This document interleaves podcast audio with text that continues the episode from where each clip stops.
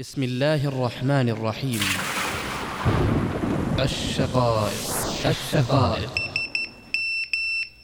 رسالة. نبعثها إلى محيية هذا الدين وقلعة هذه الدعوة. والمربية الصالحة والداعية المجاهدة. رسالة. نبعثها إلى جوهرة هذا المجتمع وأمل هذه الأمة. رسالة. نبعثها إلى شقائق الرجال. الشقائق. الدنيا كلها متاع وخير متاعها المرأة الصالحة. الشقائق. إن المرأة الواعية هي التي تؤمن إيمانا عميقا بأنها خلقت في هذه الحياة لهدف عظيم. وما خلقت الجن والإنس إلا ليعبدون. أختاه. أختاه. أما لك همة أن تكوني مرأة صالحة. الشقائق تقدم مراد الله على مرادها وهواها. الشقائق أما لك شوق أن تسيري سير الصالحات وتحذي حذوهن وتتلمسي دربهن. الشقائق أما تتلهفين إلى أن تعيدي للعالم. سيرة أم سليم وصفية والخنساء. فلو كان النساء كمن ذكرنا لفضلت النساء على الرجال. فما التأنيث لاسم الشمس عيب ولا التذكير فخر للهلال. مسلمة تقية طيبة نقية في الحق أبية لا أرضى الدنيا. مسلمة تقية طيبة نقية في الحق أبية لا أرضى الدنيا. إسلامي عنواني وكتابي قرآني والفصحى لساني هذه هي الهوية. إسلامي عنواني وكتابي قرآني إسلامي عنواني وكتابي قرآني والفصحى لساني هذه هي الهوية. ولما كان يوم أحد أخذت سيفها أم عمارة. واحتملت قوسها وذهبت تصول وتجول بين يدي رسول الله. أم عمارة. تنزع عن القوس وتضرب بالسيف. أم عمارة. فكانت من أظهر القوم أثرا وأعظمهم موقفا في درء الخطر عن رسول الله. أم عمارة. حتى قال صلى الله عليه وسلم ما التفت يمينا ولا شمالا إلا وأنا أراها تقاتل دوني. أم عمارة نسيبة المازنية. والجهاد سبيلي لطرد الدخيل عن وطن الجميل وأمة الأبية والجهاد سبيلي لطرد الدخيل والجهاد سبيلي لطرد الدخيل. عن وطن الجميل وأمة الأبية للرجال أقول اعلموا أن سبب سعادة المرأة هو صلاحها وإيمانها والتزامها بدين ربها. من عمل صالحا من ذكر أو أنثى وهو مؤمن فلنحيينه حياة طيبة. فأين هذا من أناس لا يرون للمرأة رأيا؟ فهم خاطئ. كما أنهم لا يرون لها حقا. فهم خاطئ. أين الذين ينعقون بأن الإسلام ظلم المرأة وأهانها وأنقصها وقال عنها ناقصة عقل ودين؟ فهم خاطئ. أين من طمس الله بصائرهم؟ إن هؤلاء يعتمدون في دعواهم على فهم قاصر لبعض الآيات والأحاديث. فهم خاطئ. التي يظنون أن فيها انتقاصا للمرأة أو احتقارا لها وليس الأمر كما يظنون أو يزعمون. فهم خاطئ. للرجال أقول اعلموا اعلموا أنه إذا استمر الوضع الحالي على هذا المنوال فسنحصد النتيجة مرة وعندها لا ينفع الندم وعندها لا ينفع الندم وعندها لا ينفع الندم. قالت المستشرقة فرانسوازا سيجان أيتها المرأة الشرقية إن الذين ينادون باسمك ويدعون إلى مساواتك بالرجل إنهم يضحكون عليك فقد ضحكوا علينا من قبل. وأن الله لا يهدي كيد الخائنين. الشقائق الشقائق محاضرة لفضيلة الشيخ سليمان بن صالح الجوبع الحمد لله حمدا طيبا مباركا فيه. يليق بجلاله وكماله وأشهد أن لا إله إلا الله وحده لا شريك له. شهادة تنفع من قالها يوم لقائه وأشهد أن سيدنا ونبينا محمدا عبده ورسوله الذي صدق في أقواله وأفعاله صلوات الله وسلامه عليه وعلى آله ومن سار على نهجه ومنواله اللهم إنا نسألك حمدا طيبا مباركا فيه كما تحب ربنا وترضى وكما ينبغي لكرم وجهك وعز جلالك. حمدا لا ينقطع ولا يبيد ولا يفنى حمدا عدد ما حمده الحامدون وحمدا عدد ما غفل عن ذكره الغافلون. اللهم احي قلوبنا اللهم احي قلوبنا بالإيمان واهدنا إلى صراطك المستقيم. اللهم يا مقلب القلوب ثبت قلوبنا على دينك. وارزقنا من طاعتك ما تحول به بيننا وبين معاصيك. وارزقنا من خشيتك ما تبلغنا به رحمتك. اللهم هون علينا مصائب الدنيا وانصرنا على من عادانا برحمتك يا أرحم الراحمين. أما بعد أحبتي في الله هذه كلمات نبعثها إلى المرأة المسلمة. نبعثها إلى محيية هذا الدين وقلعة هذه الدعوة. نبعثها إلى جوهرة هذا المجتمع وأمل هذه الأمة. نبعثها إلى شقائق الرجال. ذلك الجيل الذي تعلمنا العلم مع الحشمة والوقار. فاصبحنا صالحات قانتات للغيب بما حفظ الله. فأصبح منهن العالمة الفاضلة والمربية الصالحة والداعية المجاهدة. وتخرج من مدارسهن أبطال غيروا مجرى التاريخ. أعطوا ضريبتهم للدين من دمهم والناس تزعم نصر الدين مجانا. فكان للمرأة دور رائع في بناء الصرح الإسلامي. إنك إن قلبت صفحات التاريخ الإسلامي فلا تكاد تقف على عظيم ممن ذل لهم نواصي الأمم. وطبق ذكرهم الخافقين إلا وهو ينزع بعرقه وخلقه إلى أم عظيمة. نماذج مشرقة. فالزبير بن العوام فارس رسول الله صلى الله عليه وسلم الذي من بسالته وبطولته أن عدل به الفاروق الفا من الرجال. هذا البطل إنما قامت بأمره أمه صفية بنت عبد المطلب رضي الله عنها. وعبد الله والمنذر وعروة أبناء الزبير بن العوام كانوا ثمرات أمهم أسماء بنت أبي بكر. وما منهم إلا له الأثر الخالد والمقام المحمود. وها هو عبد الله بن جعفر بن أبي طالب رضي الله عنهم سيد أجواد العرب وأنبل فتيانهم. تركه أبوه صغيرا وتعاهدته أمه أسماء بنت عميس رضي الله عنها. إن مثل هؤلاء النسوة يستطعن أن يربين اجيالا تفاخر الأمة بهم. فها هي الخنساء. تشهد حرب القادسية ومعها بنوها الأربعة. فجلست إليهم في ليلة من الليالي الحاسمة. تحثهم على القتال والثبات وكان من قولها لهم أي بني. إنكم أسلمتم طائعين وهاجرتم مختارين. والله الذي لا إله إلا هو إنكم لبنو رجل واحد. كما أنكم بنو امرأة واحدة. ما خنت أباكم ولا فضحت خالكم ولا هجنت حسبكم ولا غيرت نسبكم.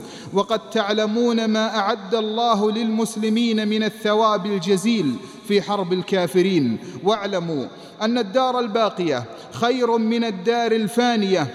والله تعالى يقول يا أيها الذين آمنوا اصبروا. اصبروا وصابروا ورابطوا واتقوا الله لعلكم تفلحون. فإذا أصبحتم غدا إن شاء الله سالمين.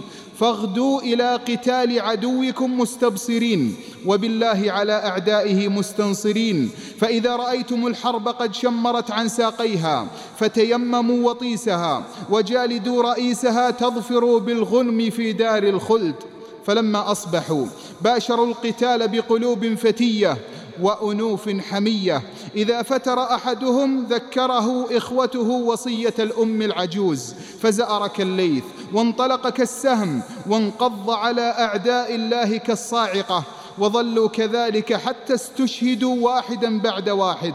ولما بلغ الأم نعي الأربعة الأبطال في يوم واحد فلم تلطم خدا ولم تشق جيبا ولكنها استقبلت النبأ بإيمان الصابرين وصبر المؤمنين وقالت الحمد لله الذي شرفني بقتلهم وأرجو من ربي أن يجمعني بهم في مستقر رحمته.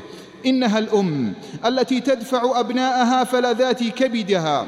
إلى الجهاد دفعا فليس أشد على الأم من أن تفقد أبناءها لكنه الإيمان صانع الأعاجيب. قال الله إن الله اشترى من المؤمنين أنفسهم وأموالهم بأن لهم الجنة. ولما كان يوم أحد وتناولت سيوف المشركين تنهل من نحور المسلمين وتطعن في ظهورهم فانكشفوا وولوا مدبرين إلا عشرة أو نحوهم وقفوا يدرؤون عن رسول الله ويحولون دون الوصول إليه. هنالك جاء دور أم عمارة نسيبة المازنية فأخذت سيفها واحتملت قوسها وذهبت تصول وتجول بين يدي رسول الله تنزع عن القوس وتضرب بالسيف فكانت من أظهر القوم أثرا وأعظمهم موقفا في درء الخطر عن رسول الله. حتى قال صلى الله عليه وسلم ما التفت يمينا ولا شمالا إلا وأنا أراها تقاتل دوني. ولقد رآها الرسول يومئذ وهي تعصب جرحا ينزف دما في ذراع ابنها عمارة فلما أن انتهت منه حتى دفعته للمعركة مرة أخرى وهي تقول له قم يا بني فضارب القوم وجاهد في سبيل الله ويرمقها الرسول بنظرة حانية وهو يقول ومن يطيق ما تطيقين يا أم عمارة؟ إنه الإيمان صانع العجائب. ولما أرسل رسول الله صلى الله عليه وسلم ابنها حبيب إلى مسيلمة الكذاب وحوله الجنود والأتباع فلم يبالي بهم. فلما سلمه كتاب رسول الله قام ذلك الطاغية بتقييد حبيب وقال له أتشهد أن محمد رسول الله؟ قال نعم. قال أتشهد أني رسول الله؟ قال إن في أذني صمما عن سماع ما تقول. فأمر الجلاد بقطع عضو من أعضائه فهوى الجلاد بكل غلظة فقطع إحدى يديه ثم رماها أمامه ودماؤه تسيل. ثم قال له مرة أخرى أتشهد أن محمد رسول الله؟ قال نعم. قال أتشهد أني رسول الله؟ قال إن في أذني صمما عن سماع ما تقول. فأمر الجلاد مرة أخرى بقطع عضو من أعضائه وما زال به حتى فاضت روحه. فما هي إلا لحظات ويصل الخبر إلى أمه أم عمارة. فما عساها أن تقول؟ إنها قالت الحمد لله لمثل هذا أعددته وعند الله أحتسبه. إنه التضحية لهذا الدين بكل صورها ومعانيها. ومن كانت منيته بأرض فليس يموت في أرض سواها. وصدق الله. ولا تحسبن الذين قتلوا في سبيل الله أمواتا بل أحياء عند ربهم يرزقون. إخوتي الكرام وأخواتي الكريمات إن الكلام عن المرأة ليس المراد به التعريف بها وذكر محاسنها في مقابلة بعض المساوئ كلا بل الأمر أكبر من ذلك وأعظم. إنه تعريف المرأة أولا بنفسها التي ضاعت معرفتها في خضم تشويه أهل الجاهلية قديما وحديثا وتلبيسهم عليها حتى غيبوها عن حقيقتها. فمن تكون المرأة في الإسلام؟ وفي أي المواضع في الشريعة الإسلامية هي؟ هل هي باب للشهوة وأداة لإغراء وإفساد الرجال؟ هل هي حبل الشيطان الذي يغوي به عباد الله أم هي الشيطان نفسه؟ هل هي تلك الكنود التي لا تكافئ المعروف إلا بالنكران والكفران؟ أم من تكون يا ترى؟ اعلموا حفظكم الله. أنه قد ورد في الشرع ما يمكن أن يكون ذما في المرأة وتحذيرا منها. كقوله تعالى زين للناس حب الشهوات من النساء والبنين والقناطير المقنطرة من الذهب والفضة والقناطير المقنطرة من الذهب والفضة والخيل المسومة والأنعام والحرث ذلك متاع الحياة الدنيا والله عنده حسن المآب. وكقوله صلى الله عليه وسلم ما تركت بعدي فتنة أشد على الرجال من النساء. وكقوله صلى الله عليه وسلم إن المرأة تقبل في صورة شيطان وتدبر في صورة شيطان فإن هذه النصوص وأمثالها لا شك أنها تشعر بالذم والتحذير من النساء وهي كذلك. ولكن لنعلم أن هذا الذم لا يتعلق إلا بالنساء اللواتي لا إيمان لهن ولا دين كما هو شأن الرجل الذي تجرد عن الإيمان. إن المرأة ذات الدين قد جاء في الشرع ما يبين أنها مكسب عظيم في الدنيا.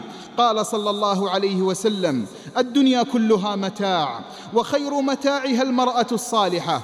وقال داود لسليمان عليهما السلام واعلم أن المرأة الصالحة لأهلها كالملك المتوج بالتاج المخصوص بالذهب وها هو أنموذج رائع. فرج بعد كربة. فتاة صالحة تزوجت من شاب صالح عاشا معا حياة هادئة طيبة في ظل طاعة الله تعالى والتزام أوامره. حملت تلك الفتاة بمولودها الأول ومرت عليها شهور الحمل بطيئة مملة مصحوبة بعناء الحمل ومشاقه العسيرة. وحانت ساعة الولادة واشتدت آلام المخاض وتعسرت ولادتها ولادة طبيعية فأسرع بها زوجها إلى المستشفى الوحيد في هذه المدينة. ولكن المفاجأة أن طبيبة النساء كانت في إجازة اضطرارية ولا يوجد غير طبيب رجل ووسط الآلام الرهيبة التي تعاني منها زوجته رق قلبه لها فوافق على أن يجري لها الطبيب عملية الولادة القيصرية. ثم عاد إلى زوجته التي تئن من شدة الألم وأخبرها بهذا النبأ المؤلم فما كان من الزوجة إلا أن صرخت بأعلى صوتها قائلة والله لا يكون هذا أبدا. رجل يولدني ليت أمي لم تلدني. يا ليتني كنت نسيا منسيا. فبادرها زوجها قائلا أنا لست مما نزعت الغيرة من قلوبهم. فأصبحوا يرضون بأن تتكشف نساؤهم ومحارمهم أمام الرجال الأجانب. ولكني مراعاة مني لحالتك الصحية. وافقت على ذلك وأنا أخشى إن لم يقم الطبيب بهذه العملية أن تموتي. فقالت مرحبا بالموت. أنسيت قول النبي صلى الله عليه وسلم المرأة تموت في نفاسها شهيدة. حاول إقناعها ولكنها رفضت بكل إصرار. وطلبت أن تخرج من المستشفى. فخرجت وعاد بها إلى البيت. وما كادت تمضي ساعة على وصولها إلى البيت حتى فرج الله عنها كربتها. ومن ترك شيئا لله. عوضه الله خيرا منه. ومن يتق الله يجعل له من أمره يسرا. إشارات على الطريق. إشارات على الطريق. للرجال أقول أولا. ألمثل هذه المرأة؟ ينعق المتعالمون أن المرأة مصدر الشر في الوجود. أو كما يقولون شاوروهن وخالفهن أهذه المرأة خير أم ذلك الذي ترك زوجته تتلاعب بها أيدي الأطباء وربما مع وجود طبيبة مختصة ولكن بحجة أنه الأمهر في تخصصه أو أنه طبيب متميز؟ ثانيا أهذه المرأة خير أم ذلك الرجل الذي انتزعت الغيرة من قلبه فسمح أن يخلو الطبيب بزوجته في غرفة خاصة وربما أخرجه الطبيب في صالة الانتظار ولا اعتراض فهو الطبيب المعالج. فعينت له موضع الشكوى وقعدت على سرير الفحص. وكيف لو تطور الأمر إلى مرحلة الولادة فإنها طامة كبرى. تنام المرأة وهي عارية من ملابسها. تنام بين يدي الطبيب لتضع مولودها بين يدي غريبة وربما كان حياؤها سببا في عسر ولادتها. ثالثا. أهذه المرأة خير أم ذلك الذي استقدم سائقا شابا؟ وربما كان كافرا وجعله تحت إمرة النساء. يذهب بهن حيث شئن دون حسيب ولا رقيب. إنك إن قلبت النظر إلى المدارس والأسواق والمستشفيات ترى العجب. ترى السائقين وحدهم ينتظرون أولئك الفتيات وليس معهم أحد. اعلموا أنه إذا استمر الوضع الحالي على هذا المنوال فسنحصد النتيجة مرة وعندها لا ينفع الندم. أيها الآباء والأزواج إنني أقول لكم ليس عيبا أن نخطئ وإنما العيب أن نتمادى في خطئنا. ولنتذكر قول الله أفمن زين له سوء عمله فرآه حسنا فإن الله يضل من يشاء ويهدي من يشاء. ولك أيتها المرأة أقول أولا. ليكن لك في قصة تلك المرأة أسوة حسنة. ولا تقولي إن الكثير من النساء يعالجن عند الأطباء وربما دخلن بمفردهن. فأقول لك ما قاله المصطفى صلى الله عليه وسلم ما خلا رجل بامرأة إلا وكان الشيطان ثالثهما. ثانيا. ابحثي عن طبيبة مختصة في مستشفى أو مستوصف آخر. حتى وإن لزم الأمر دفع مبلغ من المال. وتذكري أن الطبيب رجل وله غرائزه الجسدية فالعين تنظر والقلب يشتهي والنفس ضعيفة بطبعها. ومن رعى حول الحمى يوشك أن يرتع فيه. وتذكري قول الشاعر أصون عرضي بمالي لا أدنسه لا بارك الله بعد العرض في المال.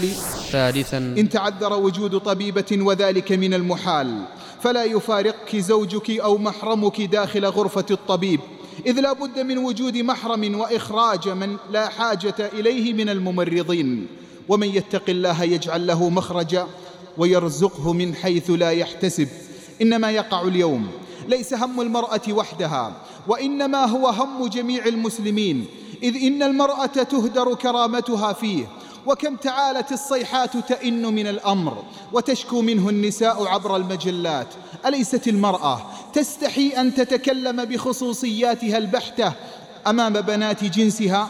فما بالكم بالحديث معها أمام الرجال الأجانب؟ ولا تقل إنها ضرورة والضرورة تبيح المحظورات. بل الضرورة إن عدمت الطبيبة واضطرت المرأة لذلك ولكنها حجج مصدرها الإغراء. أحبتي الكرام اعلموا أن سبب سعادة المرأة في الدنيا والآخرة هو صلاحها وإيمانها والتزامها بدين ربها.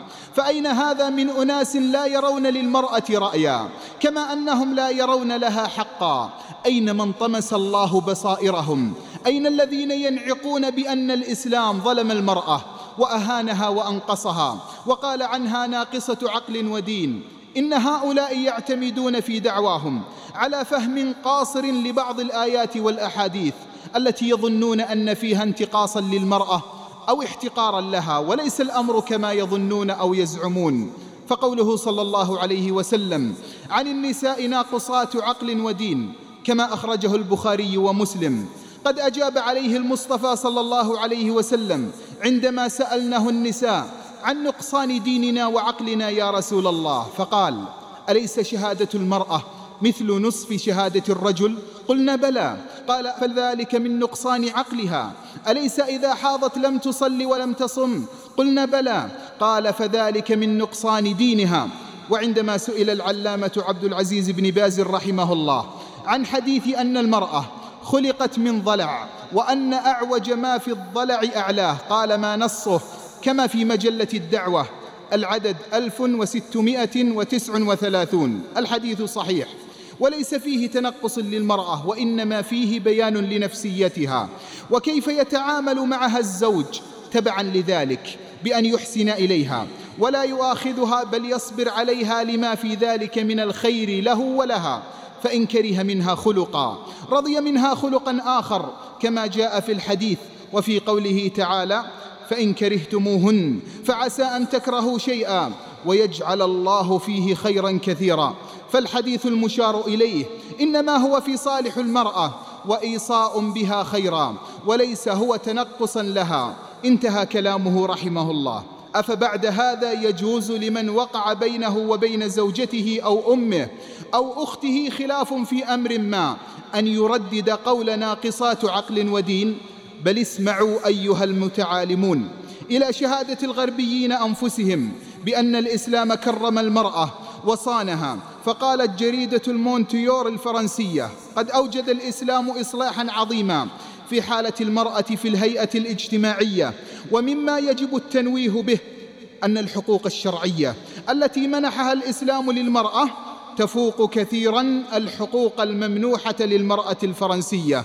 وقالت المستشرقة فرانسواز زيجان أيتها المرأة الشرقية إن الذين ينادون باسمك ويدعون إلى مساواتك بالرجل إنهم يضحكون عليك فقد ضحكوا علينا من قبل.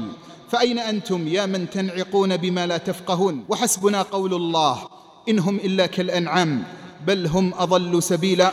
قال صلى الله عليه وسلم إذا صلت المرأة خمسها وصامت شهرها وحفظت فرجها وأطاعت زوجها قيل لها ادخل الجنة من أي أبواب الجنة شئت. إخوتي الكرام وأخواتي الكريمات إن المرأة الواعية هي التي تؤمن إيمانا عميقا بأنها خلقت في هذه الحياة لهدف عظيم. حدده رب العزة بقوله وما خلقت الجن والإنس إلا ليعبدون. فهي تتطلع دائما إلى مرضاة الله حتى وإن خالف أهواء الناس. مستهدية بقوله صلى الله عليه وسلم من التمس رضا الله بسخط الناس كفاه الله مؤونة الناس ومن التمس رضا الناس بسخط الله وكله الله إلى الناس. واسمعي أختي المسلمة بل اسمعوا يا من تنعقون بما لا تفهمون. إلى موقف تلك المرأة التي أزالت غبار الماضي ودخلت ميلادا جديدا. الميلاد الجديد. تقول عشت في سبات عميق وظلام لا إشراق فيه الواجبات لا تعني شيئا والأوامر والنواهي ليست في حياتي. الحياة متعة ولذة. الحياة هي كل شيء. الأغنية على لساني. انطلاق بلا حدود. وحياة بلا قيود. عشرون سنة مرت. أصبحت وردة تستحق القطاف. من هو الفارس القادم يا ترى؟ إنه من النائمين مثلي. الذين توسدوا الذنب والتحفوا المعصية. طار بي في سماء سوداء. معاصي وذنوب اهتماماتنا واحدة وطبائعنا مشتركة نبحث عن الأغنية الجديدة ونتجادل في مشاهدة المباريات. هكذا عشر سنوات مضت منذ زواجي. سعادة زائفة لأننا نسير في نفق مظلم. في يوم من الأيام قدم لي شريط من أعز قريباتي وعند الإهداء. قالت إنه عن تربية الأبناء. تذكرت أنني قد تحدثت معها عن تربية الأبناء منذ شهور مضت. سمعت الشريط. رغم أنه اليتيم بين الأشرطة الأخرى التي لدي سمعته مرة ثانية. لم أعجب به فحسب. بل من شدة حرصي سجلت نقاطا منه على ورقة. لا أعرف ماذا حدث لي. إعصار قوي زحزح جذور الغفلة من مكانها وأيقظ النائم من سباته. طلبت أشرطة أخرى. بدأت أصحو وأستيقظ من غفلتي. وكل ما يؤلمني ثلاثين عاما من عمري مضت وأن لي بعمر كهذا للطاعة. دقات قلبي تغيرت ونبضات حياتي اختلفت. كل ما في حياتي من بقايا السبات أزحته عن طريقي. كل ما يحتويه منزلي قذفت به. أفمن كان ميتا فأحييناه فهو على نور من ربه. عشت صراعا مريرا مع زوجي أنت مندفعة. من أدخل برأسك أن هذا حرام وهذا حرام. بعد عشر سنوات تقولين هذا قلت له نحن في نفق مظلم ونسير في منحدر خطير. فمن اليوم يجب أن تحافظ على الصلاة. نطق الشيطان على لسانه هكذا مرة واحدة. قلت له نعم ولكن سباته عميق. وغفلته طويلة. حاولت معه دعوت له. خوفته بالنار والحساب والعقاب. وبتلك الحفرة المظلمة والأهوال المقبلة. ولكن قلبه كالصخر لا يلين. حدثته مرارا. وأريته فتوى العلماء بأن من لا يصلي يجب أن تفارقه زوجته لأنه كافر. ما سلككم في سقر؟ قالوا لم نك من المصلين. قال صلى الله عليه وسلم العهد الذي بيننا وبينهم الصلاة فمن تركها فقد كفر. قلت له بحزم لن أقيم مع كافر. التفت بكل برود وسخرية وهو يلامس جرحا ينزف وأبناؤك ألست تحبينهم؟ قلت له فالله خير حافظا وهو أرحم الراحمين. بدأت تهديداته. لن تري أبناءك أبدا. بدأت أعاني من ذلك. وأكبر منها أنه لا يصلي. وماذا يرجى من شخص لا يصلي؟ عشت في دوامة لا نهاية لها. هاتفت بعض العلماء. ليست المشكلة بذاتي بل بفؤادي. إنهم أبنائي. وعندما علمت خطورة الأمر ووجوب طاعة الله ورسوله اخترت الدار الآخرة وجنة عرضها السماوات والأرض على دنيا زائفة وحياة فانية. وطلبت الطلاق كلمة مريرة على كل امرأة تصيب مقتلا ولكن انشرح لها قلبي. وبرئ بها جرحي طاعة لله وقربه. أمسح بها ذنوب سنوات مضت. ابتليت في نفسي وفي أبنائي.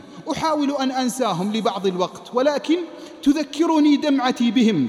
قال لي أحد أقربائي إن لم يأت بهم قريبا فالولاية شرعا لك لأنه لا ولاية لكافر على مسلم. تسليت بقصة يوسف وقلت ودمعة لا تفارق عيني. ومن لي بصبر أبيه؟ فصبر جميل. والله المستعان على ما تصفون. في صباح بدد الحزن ضوءه. طال ليله ونزف جرحه. لا بد أن أزور ابنتي في مدرستها. لم أعد أحتمل فراقها. جذوة في قلبي تحرقه. لا بد أن أراها. خشيت أن يذهب عقلي من شدة لهفي عليها. عاهدت نفسي أن لا أظهر عواطفي. ولا أبين مشاعري. بل سأكون صامدة. ولكن أين الصمود؟ جاوزت باب المدرسة متجهة إلى الداخل. لم يهدأ قلبي من الخفقان. ولم تستقر عيني في مكان يمنة ويسرة. أبحث عن ابنتي. وعندما أهويت على كرسي بجوار المديرة استعدت قوتي. ومسحت عرقا يسيل على وجنتي. ارتعاش بأطراف أصابعي لا يقاوم. أخفيته خلف حقيبتي. أنفاسي تعلو وتنخفض. شعرت بعطش شديد. في جو أرتقب فيه رؤية من أحب. تحدثت المديرة بسعة صدر وراحة بال. أثنت على ابنتي وحفظها للقرآن. طال الحديث. وأنا مستمعة. وقفت في وجه المديرة وهي تتحدث. أريد أن أرى ابنتي. فأنا مكلومة الفؤاد. مجروحة القلب فتح الباب. وأقبلت كإطلالة قمر يتعثر في سحب السماء. غشي على عيني وأرسلت دمعي ظهر ضعفي أمام المديرة حتى ارتفع صوتي بالبكاء. سمعت صوتا حبيبا كل ليلة يؤنسني وفي كل شدة يثبتني. اصبري لا تجزعي هذا ابتلاء من الله. ليرى صدق توبتك لن يضيعك الله أبدا. من ترك شيئا لله عوضه الله خيرا منه بثثت حزني إلى الله. فذكرت قول يعقوب. قال إنما أشكو بثي وحزني إلى الله وأعلم من الله ما لا تعلمون. ستة أشهر مضت. قاسيت فيها ألم الفراق. وذقت حلاوة الصبر. الباب يطرق. ومن يطرق الباب في عصر هذا اليوم. إنهم فلذات كبدي. لقد أتى بهم بعد أن تزوج وأراد الخلاص.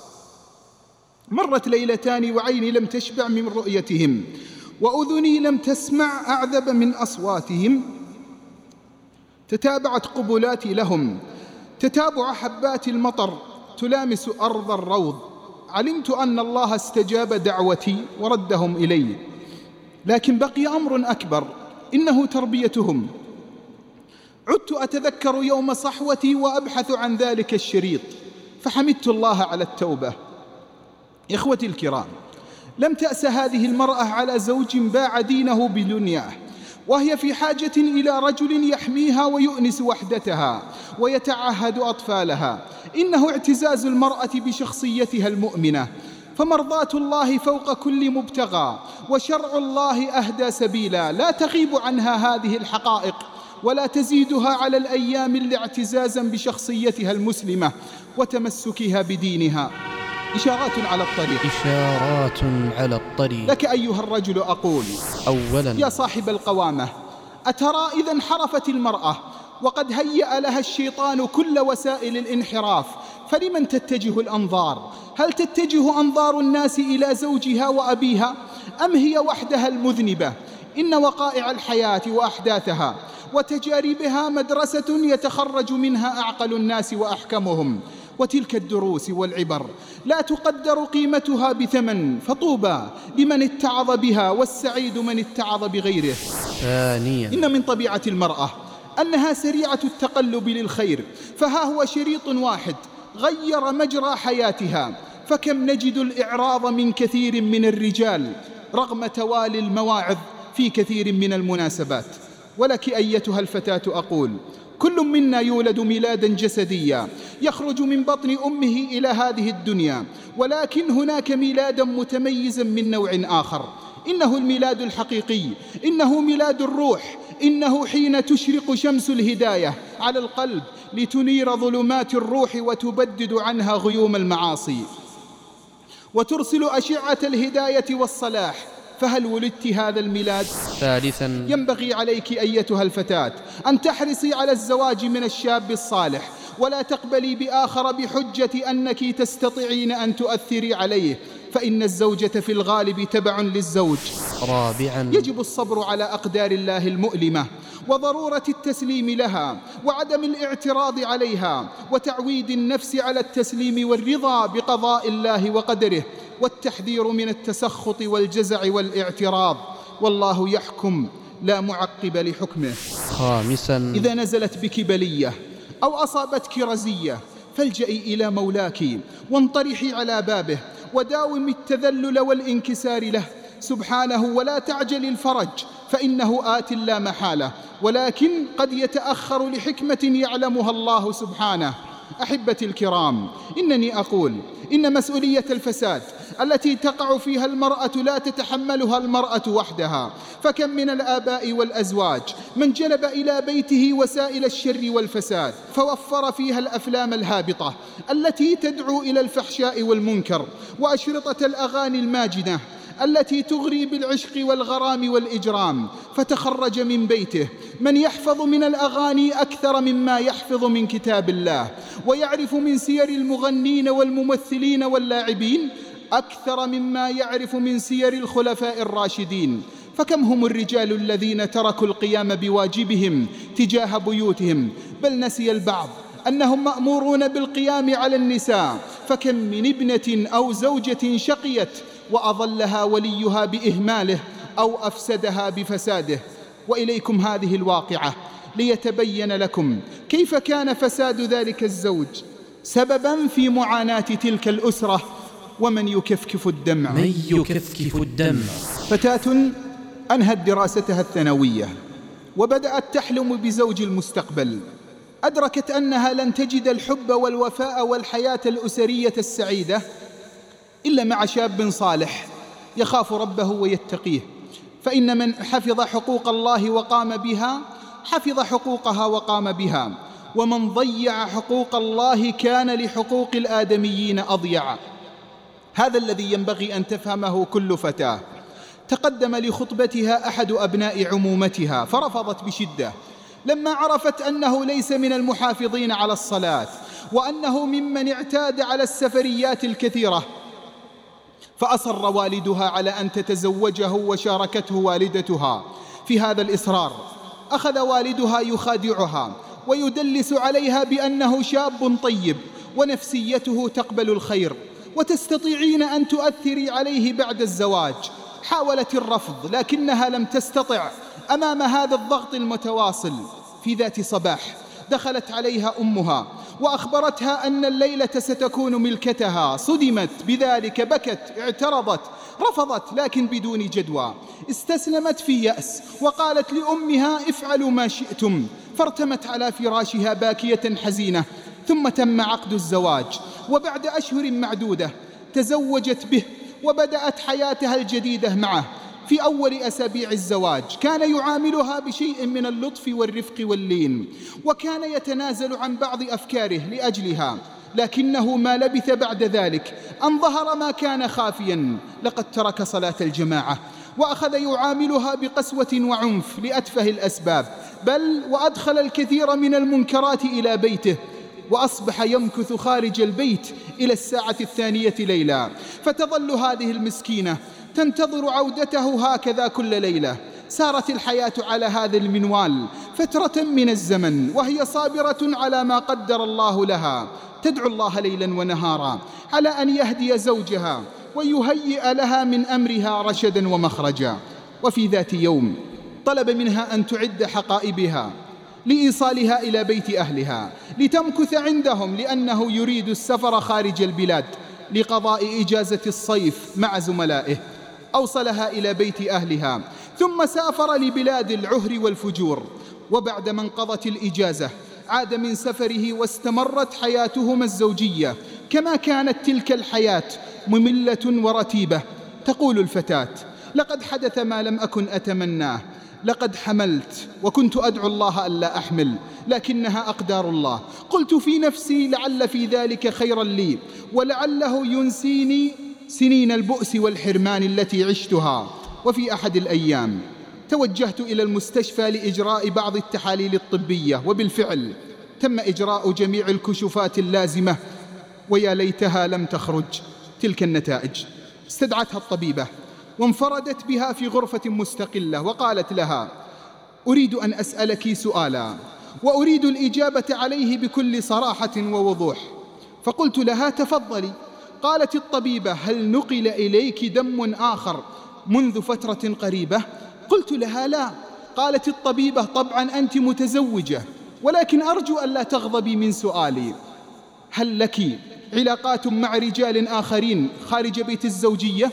صدمت من هذا السؤال وأصابني دوار فقلت على الفور كلا والله فأنا أخاف الله وأراقبه وأتقيه. قالت فهل زوجك له علاقات بنساء أخريات؟ قلت لا أدري ولكن لا أظن ذلك.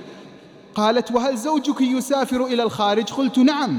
قالت الطبيبة متى كانت آخر مرة سافر فيها؟ قلت منذ ستة أشهر. أطرقت الطبيبة برأسها وقالت يؤسفني. أن أخبرك أنك مصابة بفيروس الإيدز. قلت ماذا تقولين؟ هذا غير معقول. قالت الطبيبة لقد أصابتك العدوى بالتأكيد. من زوجك؟ سقطت بعد ذلك مغميا علي.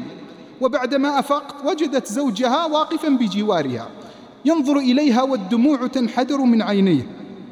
وهو يقول لها أنا السبب؟ أنا السبب في ذلك. بعدها وضعت هذه الفتاة في مركز طبي يختص بالحجر على المصابين بهذا الفيروس حتى لا تنتقل العدوى إلى الآخرين. تقول هذه الفتاة المسكينة وها أنا أترقب الموت في كل لحظة ولست أبكي حسرة على شباب الضائع ولكن أبكي على إرغامي من الزواج منه. وأبكي على الجنين الذي سيخرج إلى الدنيا وهو مصاب بهذا المرض الخطير. كل الأمهات يتمنى أن يعيش أطفالهن إلا أنا فأتمنى أن يموت طفلي. فموته خير من أن يخرج إلى الدنيا مصابا بهذا المرض الخطير. وفي ذات صباح جاءت الممرضة لتعطيها الدواء فوجدتها جثة هامدة على سريرها وقد فارقت الحياة. بأي ذنب قتلت؟ إنه الابتلاء من الله لتلك المرأة الصالحة الصابرة على هذا الزوج. الصابرة على مشاق الطريق إلى الله مهما كانت تلك المصائب والمحن فهو سبحانه يكتب من أقداره ما يريد أن يخفف به من ذنوب تلك المرأة. أو يرفع من درجاتها. ولنبلونكم بشيء من الخوف والجوع ونقص من الأموال والأنفس والثمرات. وبشر الصابرين الذين إذا أصابتهم مصيبة قالوا قالوا إنا لله وإنا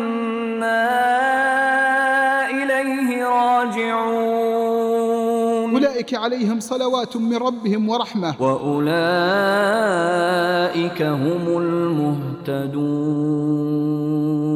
إشارات على الطريق. إشارات على الطريق. أولها أولا اعلمي أنه ليس لأحد أن يفرض وصايته على المرأة بل إن لك شخصيتك المستقلة ولك الحق كل الحق أن ترفضي أمر زوجك وأهلك إن كان أمرا يخالف أمر الله ورسوله. إن لك أسوة في تلك المرأة الصابرة. أعني بها زوجة فرعون التي رفضت أن تسير في ركاب زوجها وأن تنساق في تيار المجتمع الذي تعيش فيه بل أعلنت موقفها في ثبات وإيمان. قال الله وضرب الله مثلا للذين آمنوا امرأة فرعون إذ قالت رب ابن لي عندك بيتا في الجنة ونجني من فرعون وعمله ونجني من القوم الظالمين. ثانيا. ينبغي للمرأة أن ترفض الزواج بالرجل الذي تخشى منه أن يفتنها في دينها. فالإسلام لا يرضى للمرأة أن تعيش في صحبة رجل تكرهه بل ويحرم على وليها إكراهها على الزواج بغير الرجل الكفء ويعتبر عقد نكاحها فاسدا لو أجبرت على ذلك. فها هي الخنساء بنت خدام. أتت رسول الله فقالت إن أبي زوجني من ابن أخيه وأنا لذلك كارهة. فقال رسول الله أجيزي ما صنع أبوك. فقلت ما لي رغبة فيما صنع أبي. فقال اذهبي فلا نكاح له أنكحي من شئت. فقالت قد أجزت ما صنع أبي ولكن أردت أن تعلم النساء أن ليس للآباء من أمور بناتهم شيء. رواه البخاري. ألا فليسمع الآباء المتعنتون. هذا الهدي النبوي في حفظ كرامة واحترام إرادتها في اختيار الرجل الذي ستقضي معه حياتها. ولم يرضى لأحد كائنا من كان أن يكرهها على الزواج من رجل لا تريده. ثالثا يا من تغرس بذور الآثام والعصيان إن الجزاء من جنس العمل فلن تحصد غير الفضيحة والخسران. ومن هتك أعراض الناس فليوقن أن القصاص آت لا محالة مهما طال الزمن أو قصر. ورحم الله الشافعي حين قال يا هاتكا حرم الرجال وقاطعا سبل المودة عشت غير مكرم. لو كنت حرا من سلالة ماجد ما كنت هتاكا لحرمة مسلم. من يزني يزنى ولو بجداره إن كنت يا هذا لبيبا فافهمي. رابعا. خطورة السفر لبلاد الكفر والمجون فهو مفتاح كل شر وبلاء. فلربما نظرة أو خلوة أورثت حزنا طويلا. فكم من إنسان سار إلى حتفه وهلاكه بقدميه وهو لا يشعر. فمن غرس بذور الشر فليوقن بأن عقاب الله له بالمرصاد. طال الزمن أو قصر. خامسا. التحذير من الانسياق وراء المظاهر الاجتماعية الخداعة. واجتناب التقليد الأعمى للآخرين.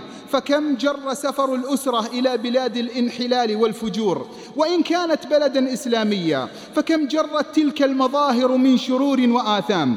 فالزوجة والبنت ترى ألبسة فاتنة وأجسادا عارية فكم من مستقيم قد انحرف وكم من عفيفة قد ظلت فذلك زرعكم وتلك حصادكم.